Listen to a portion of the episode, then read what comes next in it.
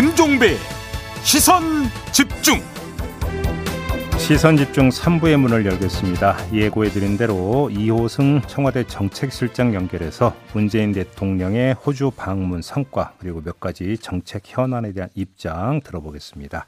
나와 계시죠, 실장님? 예, 안녕하십니까. 정책실장입니다. 네, 안녕하세요. 일단 문재인 대통령 호주 방문 결과부터 좀 여쭤볼게요. 일단 방, 그 방문의 가장 큰 목적이자 성과는 뭐였을까요? 네, 먼저 호주의 지정학적 위치를 좀 살펴볼 필요가 있습니다. 네. 호주는 태평양 쪽에서 지구 남반구의 맹주에 해당하는 나라라고 할 수 있습니다. 예, 예, 예. 국토 면적이 남한의 80배 정도에 육박할 정도로 음, 거대한 크기의 영토를 가지고 있고 자원 부국입니다. 네. 그리고 역사적으로 보면 6.25 때 참전을 해준 음, 혈맹이고 음, 또 경제적으로는 광물이라든지 음, 1차 산업 위주로 산업 구조를 가지고 있기 때문에 예. 이제 제조업과 수출 위주인 한국과는 상호 보완적으로 윈윈의 경제 관계를 형성하고 있습니다. 네.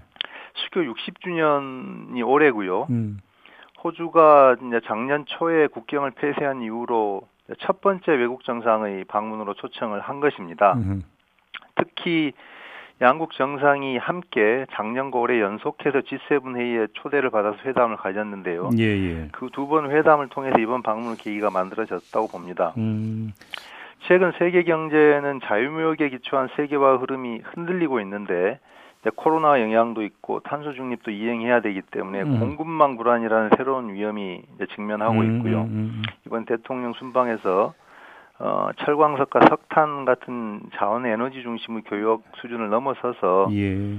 미래 산업의 필수 소재라고 할 수 있는 뭐 니켈, 코발트, 음. 희토류와 같은 음, 핵심 네. 광물에 대한 공급망 협력을 음. 제 1번으로 목적을 두고 이제 방문을 하신 겁니다. 뭐 호주가 지금 K9 자주포도 그 수입하기로 해서 화제가 됐던데 왜 수입을 하는 거예요, 호주는?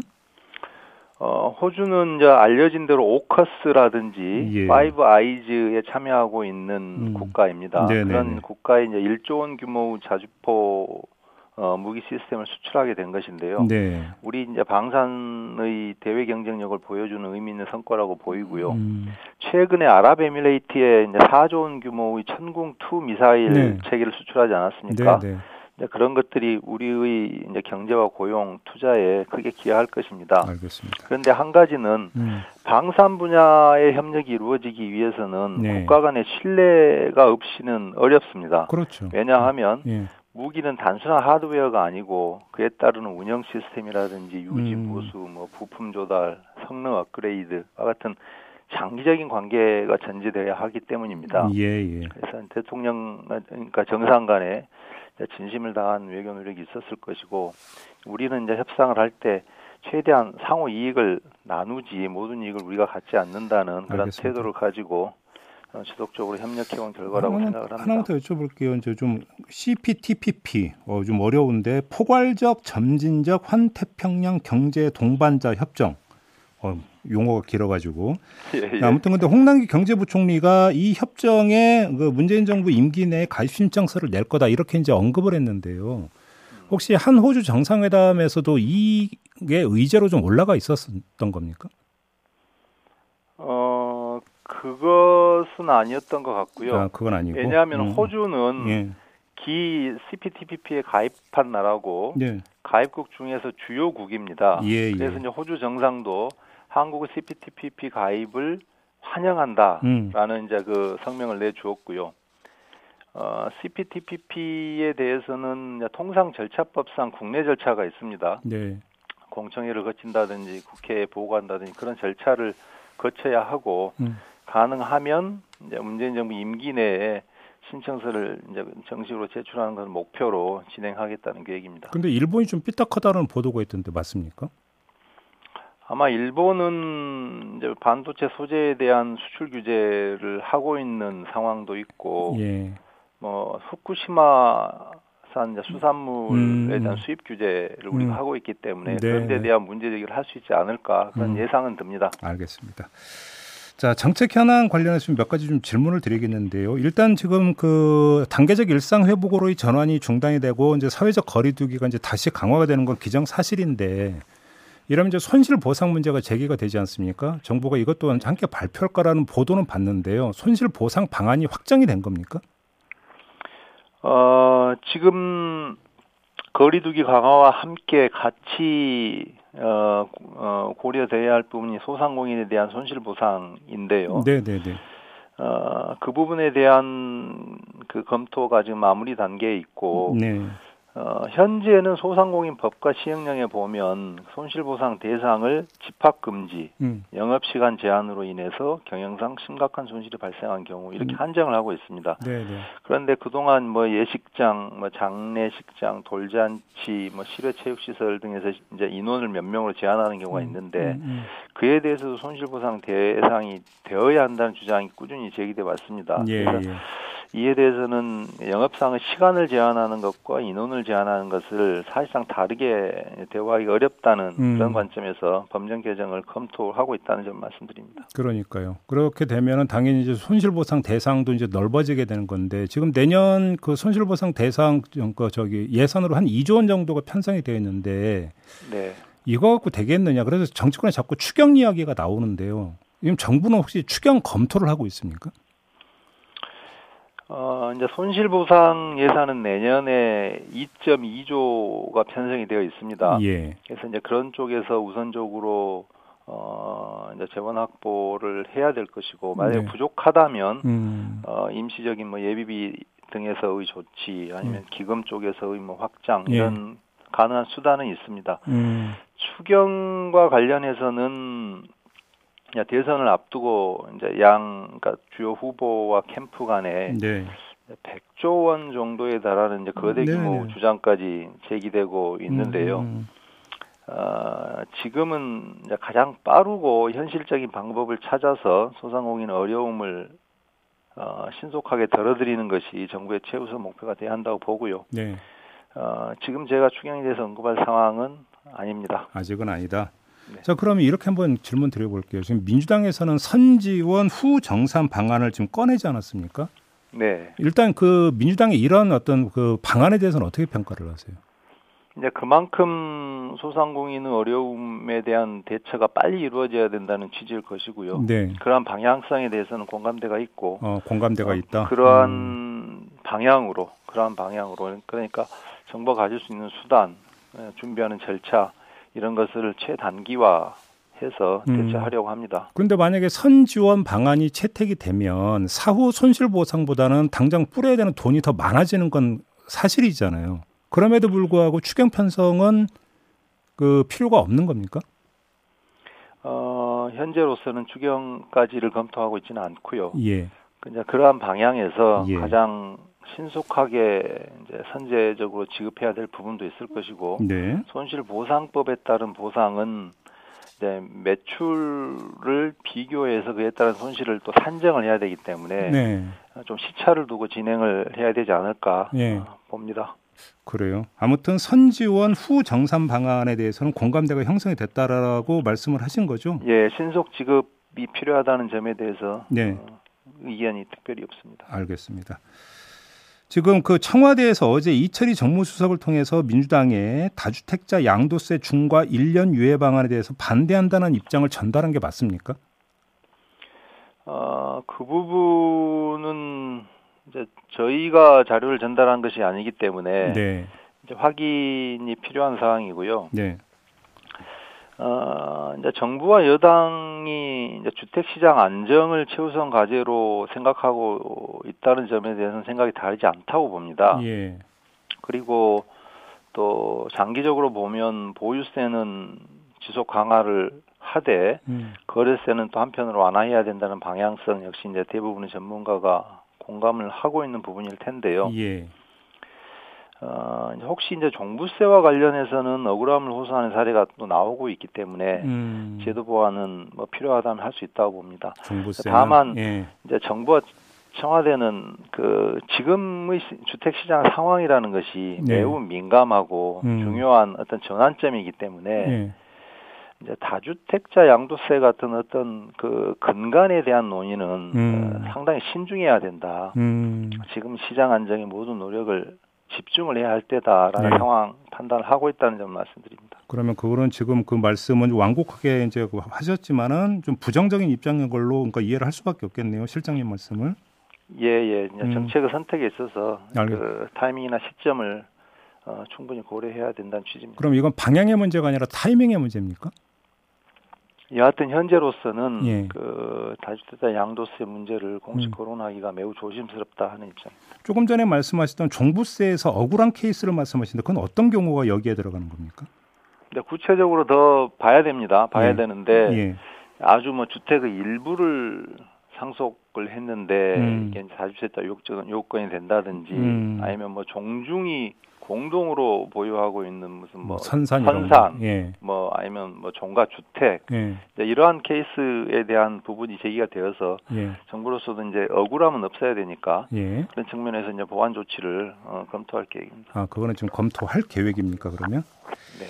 지금 그 부동산 시장 안정화를 조금 전에 이제 그 상당히 강조해서 말씀을 해 주셨는데 지난 11월 말에 실장님께서 직접 한 인터뷰에서 부동산 시장이 가격 안정화에 접어들었다고 말씀을 하신 적이 있지 않습니까? 예, 예. 그러면 이 추세는 지금도 계속되고 있다고 평가를 하십니까?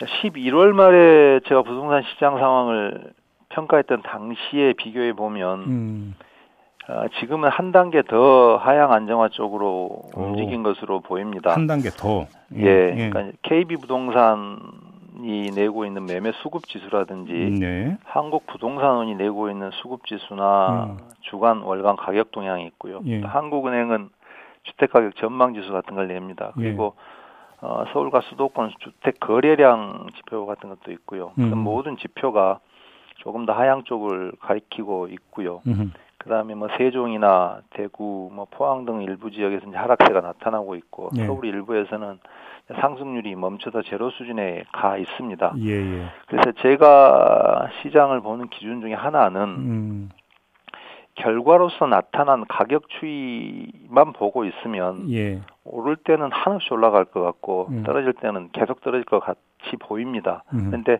그 집값을 지금까지 이끌어온 요인이 있을 테니까 음. 그런 요인들을 아, 같이 보고 판단해야 된다는 것인데요.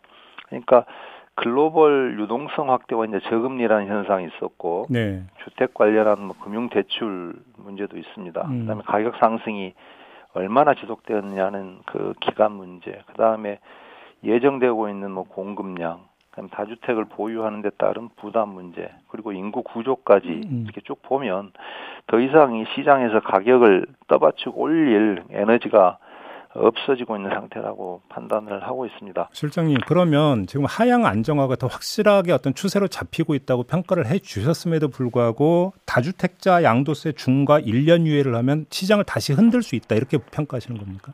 왜냐하면 시장 메시지에 혼선이 생길 것입니다. 메시지 원산. 다주택자에 대해서 한 11개월간의 양도 이제 시간을 주었기 때문에 음. 네. 이제 그 기간을 도과한 상태에서 다시 정책을 되돌리게 되면 음. 그 정책에 대한 일관성이 흐트러지게 되고요. 실장님 잠깐만요. 또- 죄송한데 근데 여기서 이제 그 이걸 그 주장하는 쪽에서는 이러면 매물이 많이 나와서 부동산 가격 안정화에 일조하지 않겠느냐 이런 기대감을 가지고 이걸 주장을 하던데 그럼 이건 어떻게 평가를 하세요?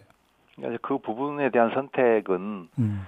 시장이 조금 더 안정을 확고하게 다진 이후에 그다음에? 가능한 상황이고요. 네. 그 논의가 있으면 오히려 음. 매물이 안 나오고 아, 잠기게 되죠. 오히려 잠기게. 되고 오히려 수요를 음. 또 부추기는 측면도 있습니다. 아, 음. 그 시장을 보는 데 있어서 이제 두 가지 관점에서 안정에 대한 회의론을 제기하고 있는 견해가 있는 걸로 알고 있습니다. 하나는 전세가 안정되지 않으면 매매 가격도 안정되기 음. 어렵다 하는 그런 측면인데요. 이 아실 같은 그 민간 통계를 보면 전세도 매물이 계속 쌓이고 있고 어, 수도권에서는 안양, 그다음에 지역에서는 세종이나 대구에서 전세 가격이 이제 하락세로 전환이 된 상태라는 점을 말씀드리고요. 알겠습니다. 또 하나는 내년 대선을 기다려봐야 되지 않냐 아, 그런 쪽에 아, 아. 회의론도 있는 걸로 알고 있습니다. 알겠습니다. 그런데 누가 대통령이 되고 가정을 해서 어떤 정권이 이제 그 다음에 오더라도 집값을 다시 불안하게 만드는 쪽으로 정책을 선택할 수 있을까요? 알겠습니다. 저는 그렇게 할 수 없을 것이라고 보는 쪽입니다. 자, 이렇게 마무리할게요. 고맙습니다, 실장님. 예, 감사합니다. 네, 지금까지 이호승 청와대 정책실장과 함께했습니다. 세상을 바로 보는 또렷하고 날카로운 시선. 믿고 듣는 진품 시사. 김종배의 시선 집중. 네, 요 며칠 뉴스의 어떤 핵심 인물이었던 사람이 바로 김건희 씨인데요. 이 김건희 씨와 직접 전화 통화를 한 기자가 있습니다. 3일 전에 전화 통화를 해서 어제 보도를 한 분인데요. 오마이뉴스의 구영식 기자 연결해서 관련 이야기 좀 들어보도록 하겠습니다. 나와 계시죠? 네, 안녕하십니까. 네, 어, 전화 통화는 어떻게 이루어진 거예요? 아, 제가 그 안혜욱 그 태권도 협회 회장님의 음. 인용 보도를 했었잖아요. 네, 네, 네. 그래서 이제 거기에 그 그리고 나서 이제 경북 경산에 내려가서 직접 인터뷰를 했는데요. 음.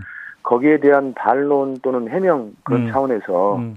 어 김건희 대표에게 전화를 했던 거예요. 그럼 바로 받던 전화를 거예요, 전화를? 바로 받더라고요. 어, 그래서 26분간 통화를 했다면서요? 예, 예, 예. 어, 통화는 어떻게 어떤 내용으로 주로 이루어졌습니까? 어, 전체적인 통화 내용은, 어, 자신에 대한 그 오그람에 음. 대한 호소였고요. 음. 어, 너무 악마화돼 있고, 음. 어, 왜곡돼 있어서 참 억울하다. 네. 어, 이런 게 어, 전체적인 기조였습니다. 아, 그래요? 예. 뭐가 악마돼 있고 뭐가 억울하다고? 그러니까 구체적으로 뭐 사례를 언급을 했습니까? 그 중에 이제 구체적으로 언급한 거는 이제 줄리 의혹에 대한 거였는데요. 음. 어, 뭐, 그 전에도 한 번, 딱 한 번 그 매체 인터뷰에서 그렇게 밝혔는데, 음. 자기는 여전히 줄리를 한 적이 없고. 알겠습니다. 예, 예. 그, 그러면 3일 전에 그 전화 통화가 이루어졌으면 YTN에서 인터뷰를 해서 기사화 되기 전인가요? 시점이 정확히? 전인 것 같아요. 그러니까는 그렇죠. 저하고 인터뷰하고 나서 아마 음. YTN 기자하고 인터뷰를 한 것 같거든요. 그러면 혹시 그 이 전화 통화 과정에서 허위 이력이나 허위 수상 경력 관련 이야기는 없었습니까? 예, 저는 그때 이제 줄리 의혹을 중점적으로 물어볼 예정이었고, 네. 그리고 거기에 대한 답변을 했는데 이제 주로 김건희 대표가 어 자기 주도로 계속 얘기를 하는 상황이었거든요. 그러니까는 아. 끼어들 여지가 좀 많지가 않았어요. 별로, 별로 질문도 못 하고 계속 이제 김건희 씨 혼자 막 계속 이야기를 했다라는 말씀이시죠? 예, 예, 계속 그 자기의 억울한 부분 그리고 좀 그 그런 오그람들을 좀 풀어달라라고 하는 얘기들을 했었습니다. 언제 뭐 등판할 건지 이런 걸좀뭐 물어봤다는 내용을 제가 본 것 같은데 그건 어떻게 된 얘기입니까? 어, 떤 거요? 그러니까 뭐 자신이 언제 등판하는 게 좋은지 뭐 이런 맞습니다. 것들. 예. 어 저는 아마 그 언론과 이렇게 전화를 받은 것도 음. 아마 그런 등판을 염두에 두었기 때문에 아마 전화를 받고 자기 얘기들을 아, 했을 거라고 생각을 하고 있고요. 등판 시점이 언제가 좋은지를 조율하는 과정에서 기자들 전화를 받고 있다 이런 말씀이신가요? 자신이 있었으니까 아마 어, 기자들 전화도 받았을 거예요. 자신이 있다는 건 어떻게 해서 그렇게 지금 느낌을 가지시게 된 거예요? 어, 본인이 그렇게 얘기를 했어요. 그러니까는 등판을 언제 어떤 방식으로 했으면 좋겠냐라고 하면서 오히려, 그러니까 우리, 자신이 음. 있으니까 음. 그렇다라고 얘기를 했어요. 그러니까는 아, 그런 조언을 하는 게 어, 어쨌든 등판을 하게 되면 자기가 그 자신 있게 공개 행보를 할 수 그 있다라. 자신이 있다라는 건 그러면 자신한테 제기됐던 의혹에 대해서 설명하고 그 의혹을 불식시킬 자신이 있다 이런 뜻인 거죠, 그러니까. 예, 맞습니다. 자기 오해를 언제든지 그 다 풀어줄 수 있는 자신감도 있다라는 그런 자신감도 내비쳤거든요. 그래서 우리 구 기자께서 그래서 언제 등판하라고 혹시 말씀하셨어요? 그래서? 어, 저는 이렇게 얘기를 했습니다. 지금 그 김건희 대표를 비판하는 분이나 음. 지지하는 분은 지금 바로 등판하는 걸 원한다. 음. 예, 그렇게 얘기를 했습니다. 그랬더니 뭐라고 뭐 그거에 대해서 답변이 있었습니까? 예, 예. 답변이 뭐였냐면 아, 그런데 줄리 오해를 받고 있고 그리고 등판했을 때 어, 뭐 윤석열 후보나 당에 좀 뭐 피해가 갈까 우려스럽기도 하고 음. 그리고 자기가 이렇게 어떤 자격이 있는지 모르겠다 이런 우려를 하면서 그런 답변을 했습니다. 뭐 청와대 초청한데 이런 얘기는 왜 나온 거예요? 아, 그거는 제가 그 김우겸 의원하고 그 전에 그 다음에 이제 통화를 했는데요. 네. 어그 전화 통화 내용을 이제 전달하면서 음. 에피소드로 어 공개한 내용인데 그거를 뉴스공장에서 언급을 하셨더라고요. 네. 근데 제가 분명하게 얘기 드릴 수 있는 건그 음. 그 제가 먼저 이제 계속 그 인터뷰를 하자라고 그 요청을 하는 과정에서 음.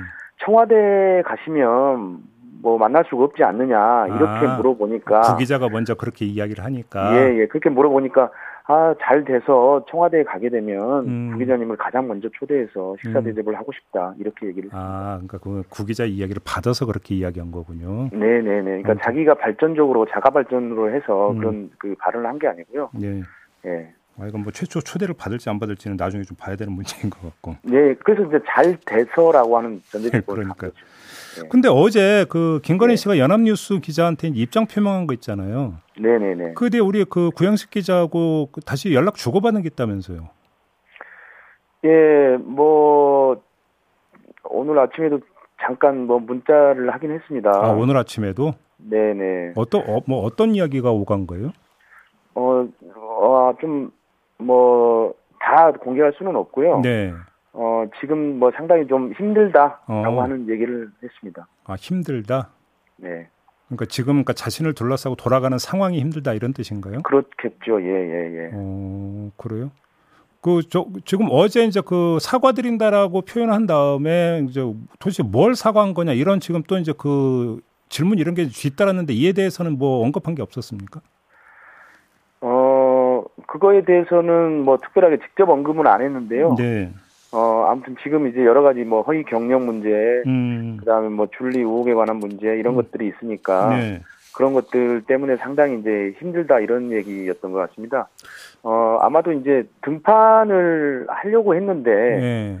지금 약간 좀 그게 어그러진 상황이잖아요. 음. 어, 이제 그런 것들도 상당히 막 부담이 됐던 것 같아요. 그래요. 혹시 엊그제 이제 그 화제가 됐던 동영상 하나 있지 않습니까? 더 팩트가 이제 그 공개했던 그러니까 네네네. 그 노출이 되니까 한 남성이 막 이제 고개를 그러니까 그 누르고 이제 그 피하는 이 장면이 공개가 된 거 있는데 이게 어떻게 됐는지 혹시 좀 얘기 들으실 거 있으세요? 어, 그 더 팩트 영상에서 이제 그 남성이 너무 과도하게 네. 김건희 대표를 누르고 가는 장면이 마치 이제 형사와 무슨 범죄자가 음, 음, 음, 음. 아, 하는 것처럼 그렇게 아마 느껴졌을 텐데 음. 아마도 그 남성은 그 김건희 대표를 보좌하고 있는 어, 윤석열 후보의 가족들과 굉장히 가까운 사람으로 알고 있어요. 어, 신원이 확인이 됐습니까? 누군지? 어, 뭐 최종 확인은 되지는 않았지만요. 네. 그 윤석열 후보하고 가까운 음. 어, 사람의 그 아드님으로 추정을 아, 하고 있습니다. 아, 일부 보도 나온 게 있었는데 그거 뭐 그거를 좀 바... 근데 그분이 지금 김건희 씨를 수행을 하고 있는 거예요, 그러면? 원래 그러니까 이제 뭐 추정하는 그분 같은 경우는 원래 윤석열 캠프에서 예, 그러니까. 있었고요. 예. 예, 문거리 논란이 있으니까 이제 이후 그 코바나 컨텐츠 쪽으로 아. 옮겨서 김건희 대표를 보좌해 온 걸로 알아요. 아, 아 그러면 김건희 씨 거의 어떤 전담 보좌 역할을 해왔다 지금까지 그 사람이? 예, 그, 그 전에도 사실은 윤석열 후보 전담 에서 계속 수행하는 음. 역할을 했거든요. 혹시 어제 연합뉴스 인터뷰는 어떻게 상세된 건지 혹시 얘기 들으셨어요? 그건 제가 사실 뭐 특별하게 들은 얘기는 없습니다. 아, 그거죠. 이게 이제 우연히 조우를 해서 인터뷰가 된 건지 아니면 미리 준비된 건지 이게 궁금해가지고요. 음, 아마도 그 여러 가지 의혹들이 있으니까 아마 직접 취재를 하기 위해서 간 걸로 보여요. 아 그래요? 예, 예. 근데 또 거기에는 그그 그 동영상에 등장하는 남성은 또 안 나와서 어떻게 된 건가 싶어서요. 아 그거는 글쎄요. 그래요? 예. 그럼 혹시 오마이뉴스는 아무튼 구영식 기자 뭐 좀 추가 후속 보도를 내놓을 계획이십니까? 뭐 좀 취지된 게 있습니까? 어 저는 이제 김건희 대표한테 계속 그 요청을 드렸던 게 그 모든 의혹들에 대한 음. 그 아주 긴 인터뷰를 하자고 계속 요청을 드렸어요. 네, 네, 네. 예, 그래서 이제 김건희 대표도 그거에 대해서는 원칙적으로는 찬성을 하셨는데 어. 다만 이제 뭐 개인적인 그 신뢰 관계가 쌓인 다음에서야 음. 가능하지 않겠냐라고 얘기해서 그 성사 여부가 불투명하긴 한데요. 음. 어, 이후에도 저희는 김건희 대표 인터뷰를 음. 어, 성사시키기 위해서 노력할 예정입니다. 알겠습니다. 네. 자, 오늘 말씀 여기까지 들어야 될 것 같네요. 고맙습니다. 네, 감사합니다. 네, 오마이뉴스의 구영식 기자였습니다. 네, 코로나 백신 3차 접종이 시행되고 있는 거 잘 알고 계시죠? 대상자는 사전 예약 홈페이지 꼭 참고해 주시고요. 자, 저는 본방 마무리하고 유튜브에서 청기 눈수를 이어가겠습니다. 고맙습니다.